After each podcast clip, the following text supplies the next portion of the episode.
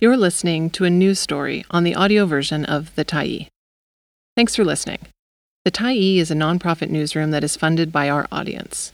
So, if you appreciate this article and you'd like to help us do more, head on over to support.thetyee.ca and become a Tyee builder. You choose the amount to give, and you can cancel anytime. A new drug testing location opens near Vancouver City Hall. By Michelle Gamage, December 7, 2023. Get Your Drugs Tested has opened a second location at 245W Broadway, a four minute walk from the Broadway City Hall SkyTrain station. The free drug checking service is designated by Vancouver Coastal Health as an overdose prevention site, which allows people to drop off samples of illicit substances, and for the team to handle those substances without risk of arrest. We'll test anything heroin, cocaine, psychedelics, down, pills, it's all about helping people make a more informed decision, said founder Dana Larsen, a longtime drug reform activist. Anyone can use the free service. When someone drops off a sample in person, a team member will ask them some questions, like what they think the substance is and if they have used it before. A person can choose if they'd like to wait and hear the results in 10 to 15 minutes, or receive a phone call or email with their results. Occasionally, results can take a couple of hours if the team is dealing with a backlog that day, Larsen said. The store officially opened Monday. Its hours will be from 2 p.m. to 6 p.m., seven days a week, for the next month or so. Larsen said they'll expand those hours to 12 p.m. to 8 p.m. as demand grows. At the soft opening on Monday, Angus Quinton, a Get Your Drugs tested manager, tested a mailed in sample and found it to be ketamine with no cuts or buffs. At that time, no one had dropped off samples in person, but Get Your Drugs tested accepts mailed in samples, too, so there's always a stack of mail to get through. To conduct their testing, the team uses a Fourier transform infrared spectrometer and fentanyl and benzodiazepine test strips. The test strips detect trace amounts of fentanyl and benzodiazepines, but can say only if the drug is or isn't present, not how potent it is or what analogs it contains. Get Your Drugs, test its 880E Hastings location, which opened in 2019, has four Fourier transform infrared spectrometers. Larsen said he'd eventually like to add a third location and have a mobile testing lab that could further increase people's ability to test their drugs. Get Your Drugs Tested has checked nearly 60,000 samples, Larsen said. According to a provincial database of drug checking results, Get Your Drugs Tested does around 59% of the total drug checking in the province. Larsen said the province should be leading this charge, not a nonprofit. Minister of Mental Health and Addictions Jennifer Whiteside said that in the last six years, BC has vastly expanded drug checking services, with 90 locations in operation today and 41 where people can drop off samples for rapid FTIR spectrometer testing. The provincial approach has been to really connect drug checking with point of care opportunities, so they've primarily been located in overdose prevention sites where we can provide more wraparound services for people, Whiteside said.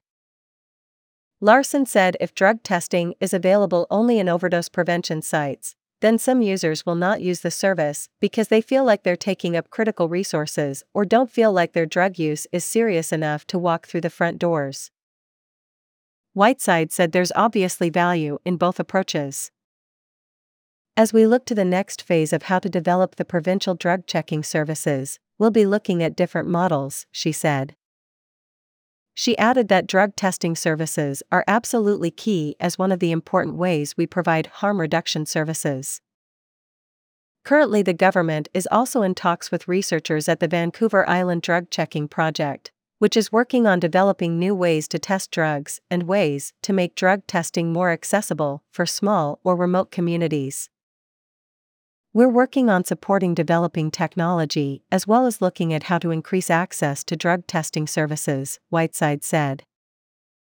Larsen said he'd also like to see provincial drug testing services expand their hours and the number of days a week they're running in order to make the service as accessible as possible. The city cracks down. The Vancouver Dispensary Society runs stores that sell illicit cannabis and psychedelic mushrooms in Vancouver. The Medical Cannabis Dispensary has two locations, and there are three medicinal mushroom dispensary stores. It's the revenue from these mushroom and cannabis sales that funds the two locations for Get Your Drugs Tested, Larsen said.